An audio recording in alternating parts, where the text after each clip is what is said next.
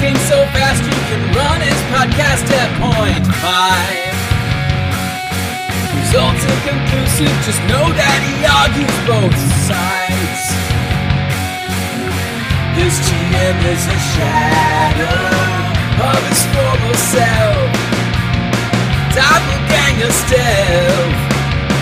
The GM and the shadow know. Goblin bugs of Orlando. The GM and the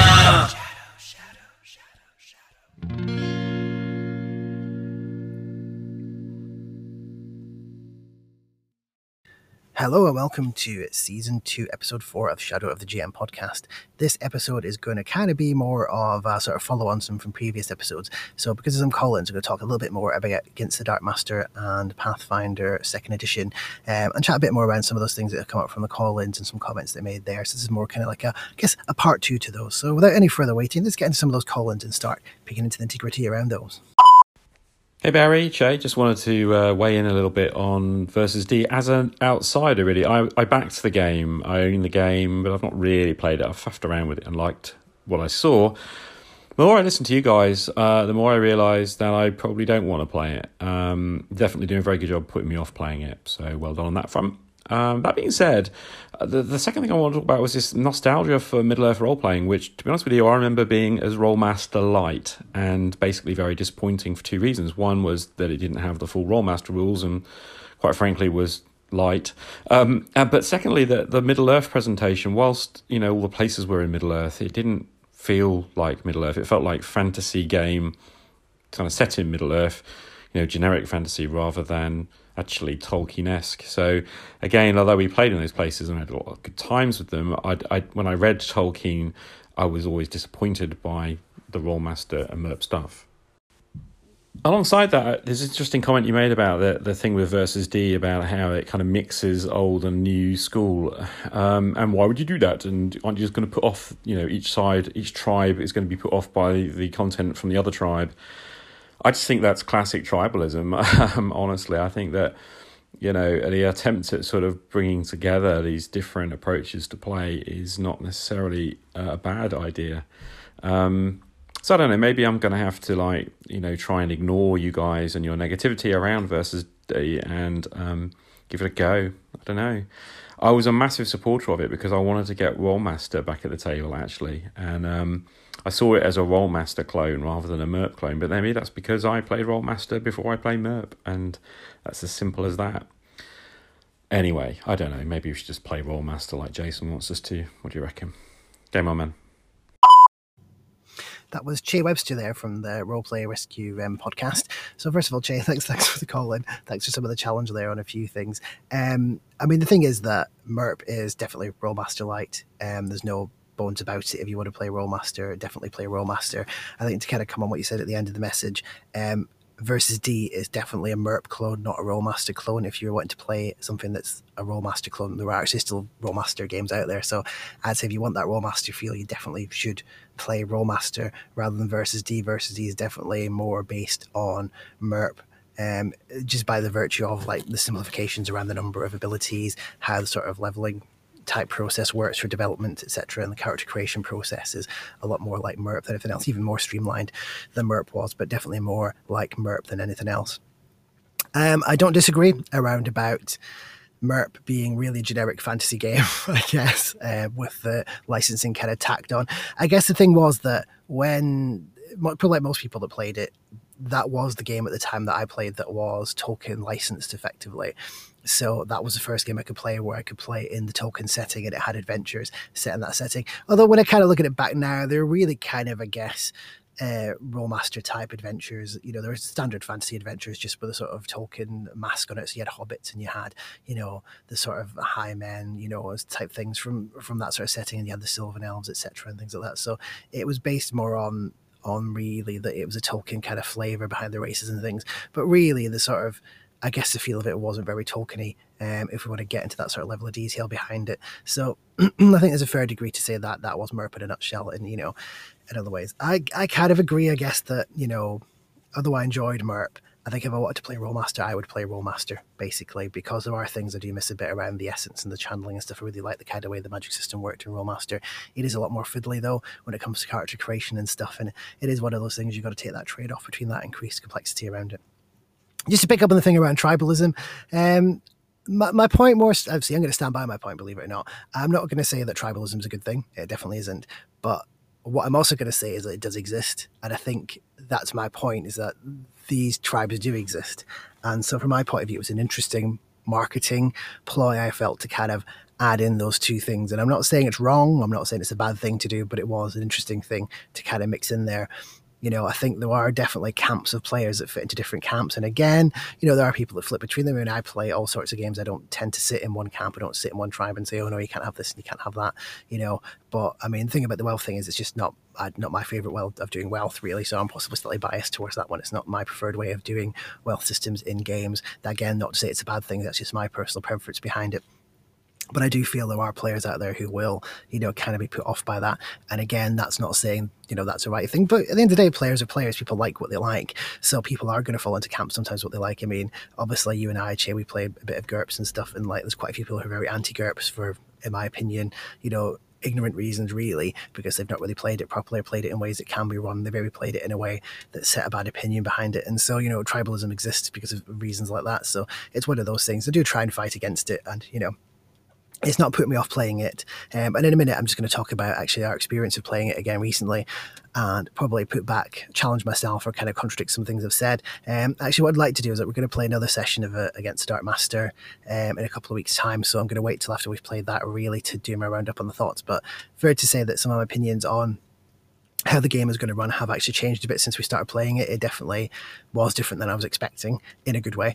Um, so yeah, uh, although not as much as the Valve system because I hadn't really come into play to be honest. But yeah, it was interesting to play it anyway. So yeah, I'll um, come back to that anyway in a future episode. But again, thanks Che for calling in. So uh, we're going to have Jason Connolly next talking about Pathfinder 2 and then a few more uh, from Joe uh, and Che as well about Pathfinder and I'll sort of run up a bit more about thoughts about Pathfinder 2. Although again, there is a third game of that one coming up very soon. Hey Barry, Jason here. Am I the only one that was waiting for Joe to start singing about the Age of Aquarius? Anyhow, as far as Pathfinder 2 goes, yeah, some interesting observations you make. I think, um, didn't King of Dungeons do something similar where you use wisdom, which is effectively perception, the first round for initiative, dexterity the second round, and then constitution every round after that? You know, try to mix it up and the idea that what you observe and then how quick you react and then how good your stamina is, something like that. Anyway, but yeah, I enjoyed playing Pathfinder too. I mean, I always enjoy Che's games. You know, he's a great DM, and the system's fine. I've haven't played third edition or 3.5 D&D or fourth edition D&D, but I have played um, Pathfinder 1 Interesting enough, my Pathfinder 1 experience is a first level human fighter, just like it is here in this Pathfinder 2 game. So I can compare kind of sort of apples to apples. So Pathfinder 2 is streamlined a little bit from what I can tell. You know, the action economy is streamlined a little bit. I I'm fine either way, to be honest. I, I think the options I, I agree with you though, the direction's kinda odd. I if you're gonna give all these options, or you know, give the feats and all that stuff, then arguably more is better.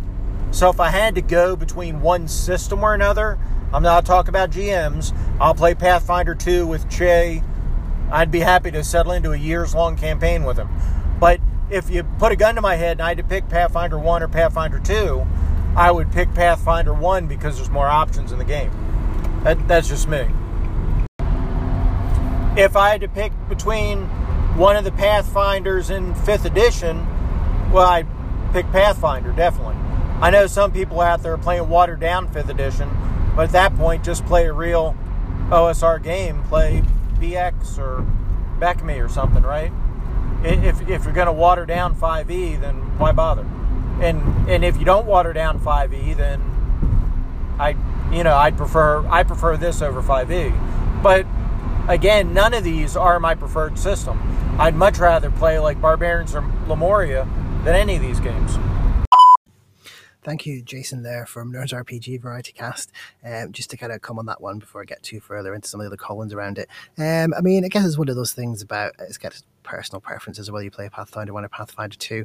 Uh, I mean, I'm interested in Path. I'd probably play Pathfinder 2 more than Pathfinder 1 at the moment, not necessarily because I think it's a better system, but because I played a lot of 3.5 and a fair bit of Pathfinder. And to be fair, if you played Pathfinder, you kind of mostly played 3.5. It's very, very similar. There aren't a huge amount of differences, really. They are practically the same game, really. So one experience is very similar to the other. And I'm kind of a little bit done with it now, I think. Not, again, in a bad way, just kind of like that chapter's kind of closed and kind of moving on a bit, really, uh, trying out different things or other things. Um, so I'd rather play Pathfinder 2. I think I'm on board with you that I would pick Pathfinders over 5e again. Not because there's anything wrong with 5e, but more just because I don't know. I think it's more kind of appealing to me in the way it runs rather than 5e does. So I think we're kind of a similar camp there. I've still not played Barbarians of Lemuria, so I can't comment on your favorite system. But you know, there you go. That's everyone's got their favorites, haven't they? Anyway, so with that in mind, let's talk to Joe Richter. I think Joe Richter has some very good insight into this, given his very uh, vast experience with Pathfinder. Yo, what up, Barry? I think it's pretty awesome that some of you anchor dudes are finally starting to play Pathfinder 2. Uh, I can actually talk about it now. anyway, yeah, uh, I, you're 100% right. They Paizo was trying to emulate the success of 5e when they came out with Pathfinder 2.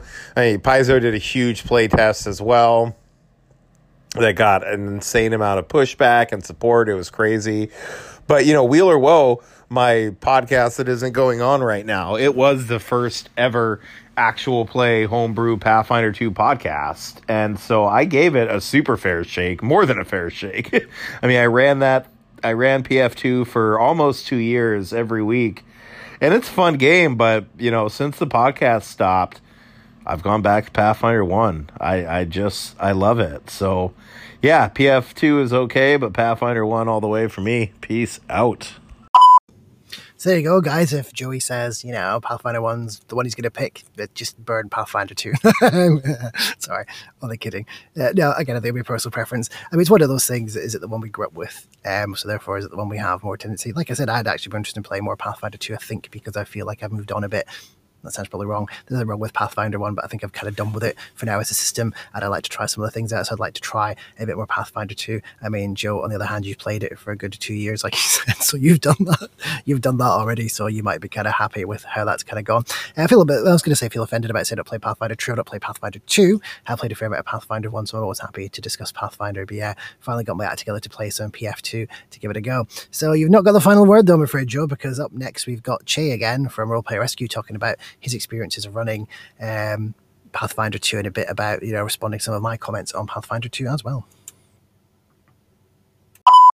Hey, on Pathfinder, it was really interesting hearing you talk about the power level being related to hit points. Um, when I first read Pathfinder Second Edition, the first thing that really struck me was um, how it combined an old Arduin thing from Dave Hargrave. Dave Hargrave had this idea that you got a set of hit points from your your race, and you got a set of hit points from your class, and that's pretty much what Pathfinder 2 does. So it's really interesting to me because you're talking about high power characters having lots of hit points, and I'm thinking actually with original D and D, it's exactly what Dave Hargrave did, and it was published in sort of what 19 late 1970s. So, hmm, not really sure that it's a power group. It's just that TSR's official thing kept character, you know, characters at low level very, very, very weak with hit points, which made for some pretty dull games where the character died very quickly. I don't know.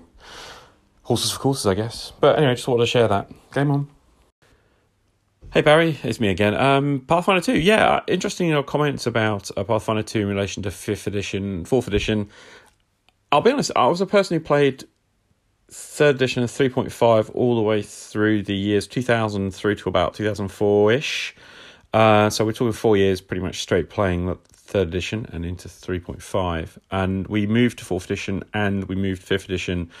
And I've played all of them. And I have to say that Pathfinder 2 felt more like third edition than fifth edition does.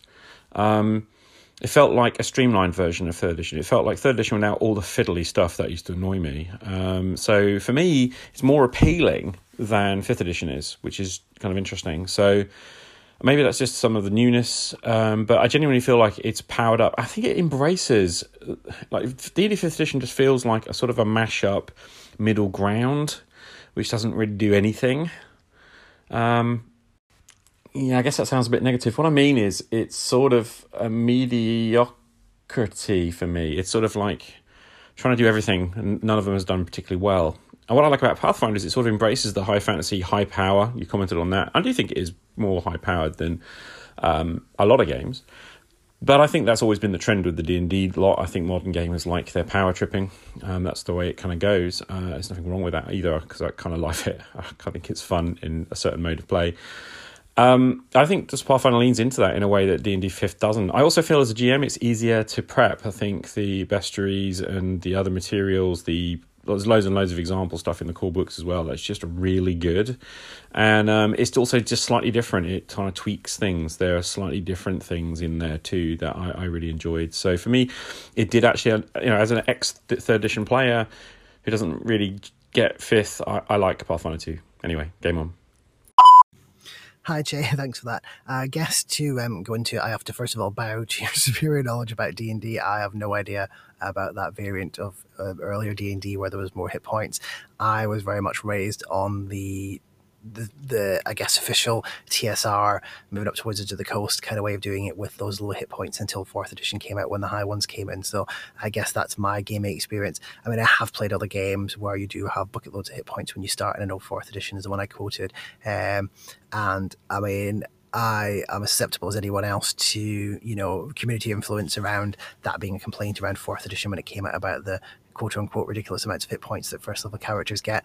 As I said, it did seem high, but then I did almost die when a giant spider jumped to me. So, you know, it's not ridiculously high in a sense because, you know, it was still, you know, death was a coming at one point in time potentially for me. I wasn't this indestructible overlord of a character. Um, it's worth saying as well that Pathfinder 1, you know, the sort of high fantasy thing, I guess, talk a bit about that. That has been a Pathfinder of stroke. I mean, D and D thing, I guess, for a long, long time. I mean, the third edition characters got pretty epic. Pathfinder characters got pretty epic at higher levels. I mean, let's not even mentioned epic levels, but you know, the higher levels they could do really ridiculously powerful, you know, souped up things. And so that's again, you know, I think it's a fair thing. And again, that's what you kind of, I mean, that's why you play these games for, isn't it? I mean, I wouldn't play D and D like Pathfinder third edition so onwards to play some sort of you know weakling who doesn't really survive. None of those games were ever kind of run that way. The way that the stats are generated, things you tended to have quite good characters, and if you know if you're quite good at optimizing your characters, they're quite good at what they were meant to do.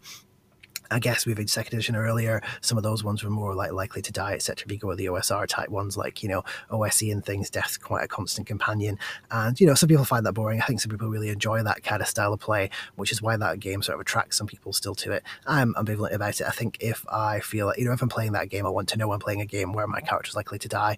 Uh, I'm playing in Rob, so Minions um, from uh, of Etermers Boost, you playing his OSE game, and I've deliberately not given my dwarf character much of a backstory because I expect that he could die quite, you know, highly likely to die in the first few sessions of the game. Whereas if I was making a character, say for Pathfinder or for GURP something, I'd like to think that because death's not necessarily that constant a companion, that I'd have, you know, I'd be able to like flesh out some of the backstory because it shouldn't die, hopefully, in session one.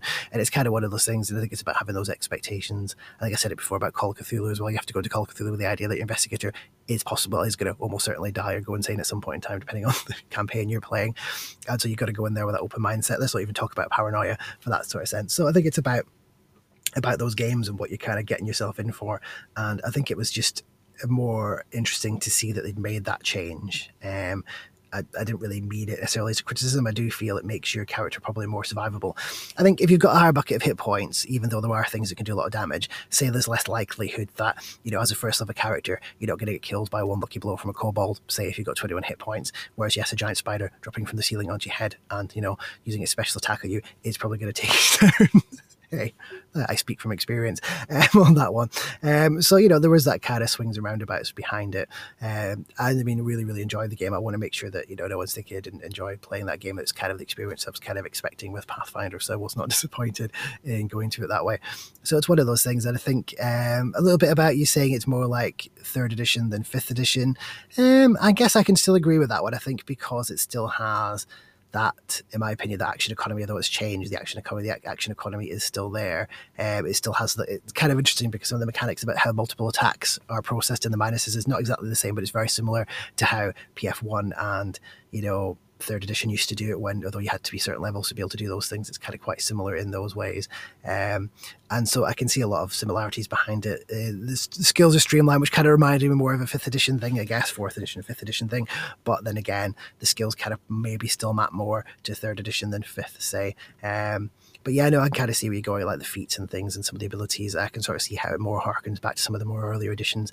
Um, I think I also, well, no, I think I know I agree with you a little bit on fifth edition. See, one of my comments I've always made, and I made it a bit in my fifth edition kind of retrospective review, was that when they did the play test for fifth edition, part of me suspects that when you've done this almost building a game by committee, that you almost pick this very middle of the road thing because you're kind of trying to keep as many people as happy as possible to sell your product as big an audience as possible. And let's be honest, it worked. If that's what they were doing, it definitely did not fail in that sense. But maybe if we prefer very specific styles of gaming, that that system might not do it. Now, I think there are ways of tweaking it. And Jason talked earlier about doing sort of stripped down versions of 5e. I've seen deadly versions of 5e where the death saves are taken out and things like that. And so there are ways to change it. But then as a lot of other people have said, if you want to play a game like that, why don't you just play one of those games rather than changing 5e to be like that? And, you know, we go around in circles around this. And again, I'm not bad mouthing 5e, don't have a problem with 5e. Um, but I do kind of see, you know, where that kind of thing comes from. Uh, I mean, Joe mentioned, I don't think he mentioned in this Colin, but in a previous episode of Colin about the fact that Pathfinder 2 also did quite a big open play test. And so I think that maybe shines through around some of those things. So this is again something the player base have kind of really wanted, I guess, from the fact that these changes seem to be almost, you know, asked for through that play testing process, which is interesting to see. Um, I think the problem is trying to now get wrestle that sort of top spot from the juggernaut that is fifth edition D and D is probably quite difficult for Paizo. But um, be interesting to see how the sales really compare from PF2 compared to PF1. Uh, it's one of those things that I don't know if PF1 survived a lot of nostalgia for third edition. And if you change that too much, you lose some of that player base, which is what I was saying. I don't want to get tribalism again, Che, but you know, there is that thing about if people are doing it from a sort of, you know, harkening back to those days that they remember about the third editions. Uh, whereas possibly some of us, you know, don't have that same because I mean, really, I'm a two edition person. Uh, to be honest, that's where I started. Although I did do a lot of third edition, and then I moved through fourth, and I actually quite enjoyed fourth a little bit when we did play it. Um, but then kind of moved on to back to second to mess around with that a bit, and then kind of missed a lot of fourth. And then, then they moved to fifth. I did the open play test for fifth edition and came through fifth edition. So you know, I've kind of moved with the whole system all the way through. Um, so I'm probably a bit more open minded around all the different changes and things. Uh, but yeah, I don't really disagree around it. I'm going to stop talking now because I'm going to start rambling. I can tell. Um, but it's one of those that you know I don't necessarily disagree. But you know, does HP equate to power creep? Maybe not. But you know, I think there's definitely something in there. It's it's interesting. I guess from my point of view, it's more an interesting decision, a design decision they seem to have made, where it's almost like they're wanting the first level characters to be a bit more survivable, to have that kind of you know you're not dying at first level too much. Um, not that many of my players in my games ever died at first level anyway. It did happen sometimes in third edition, but you have that quite good to minus ten hit points thing going on. Anyway, not getting too much into that. Um, but I do think it's an interesting choice they've made as whether that was to make players kind of survive a bit or not feel they were too useless. It's one of those things I find around getting into PF2 a little bit too much now, things that when you bring in the mechanisms whereby, say, you can always cast cantrips, so you carry on doing something like, you know, as a cleric, I can keep casting, you know, d- disrupt undead, or, you know, we can cast light, or the mage can still cast his, like, you know, attack spells and things like Ray of Frost, um, if you've got a decent amount of hit points, or there's ways to recover hit points that don't require to leave the dungeon for three days and do masses of healing, that what it does do is it keeps the game moving really. And I think there's something about, and I do kind of with this, that there was a lot of attrition. I remember in the days when I used to play, if we're going to ramble here, um, second edition, there was a lot of whinging from the players about, oh, the wizard's out of spells, we have to go back and camp now and rest, da, da, da, that kind of thing. And I think there was an element of, um, that game mechanism disrupting play and disrupting some people's enjoyment of the game. So when you add those things in to remove that blockage, so give people a bit more extra HP, give them spells they can always cast all the time, it means the game can keep running a little bit longer. There's not the stopping and starting in the flow of the game, I guess. This is very gamey, not very simulationist, not very you know realistic if you want to get into you know verisimilitude around the thing. You know, it might not necessarily match your style of how the world ought to work, but it does maybe keep the game moving and keeps that enjoyment factor going. And I do wonder if that's some of the aspects around some of the decisions to kind of keep that sort of going. Um, and that's one of the things I kind of liked when they did it in fourth edition and they kept it in fifth edition was the idea that you can continually do stuff. And it gets criticized sometimes about, oh, it's just of Frost, of All the time. But yeah, but maybe. But you know what? At least the game keeps moving. At least you don't have to go back and rest every five minutes, you know, and that does get frustrating sometimes in games. So I kind of see it from a design game design point of view, I guess. Anyway, like I said, I was going to stop ranting, so now I'm going to stop ranting.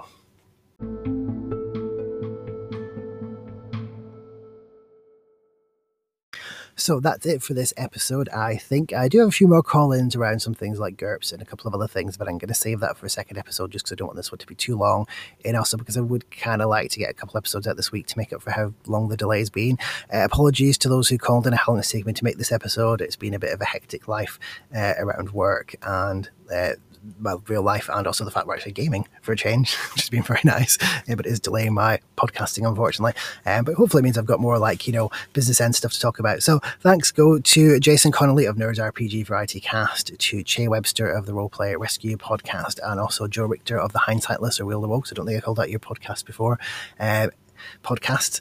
So thanks again for all your call-ins. Really value the kind of conversation and the challenge back. And you know, it's nice when sometimes you also agree with me about some stuff. But you know, I also enjoy the challenge around those episodes. Um, so until next time, everyone, keep on gaming.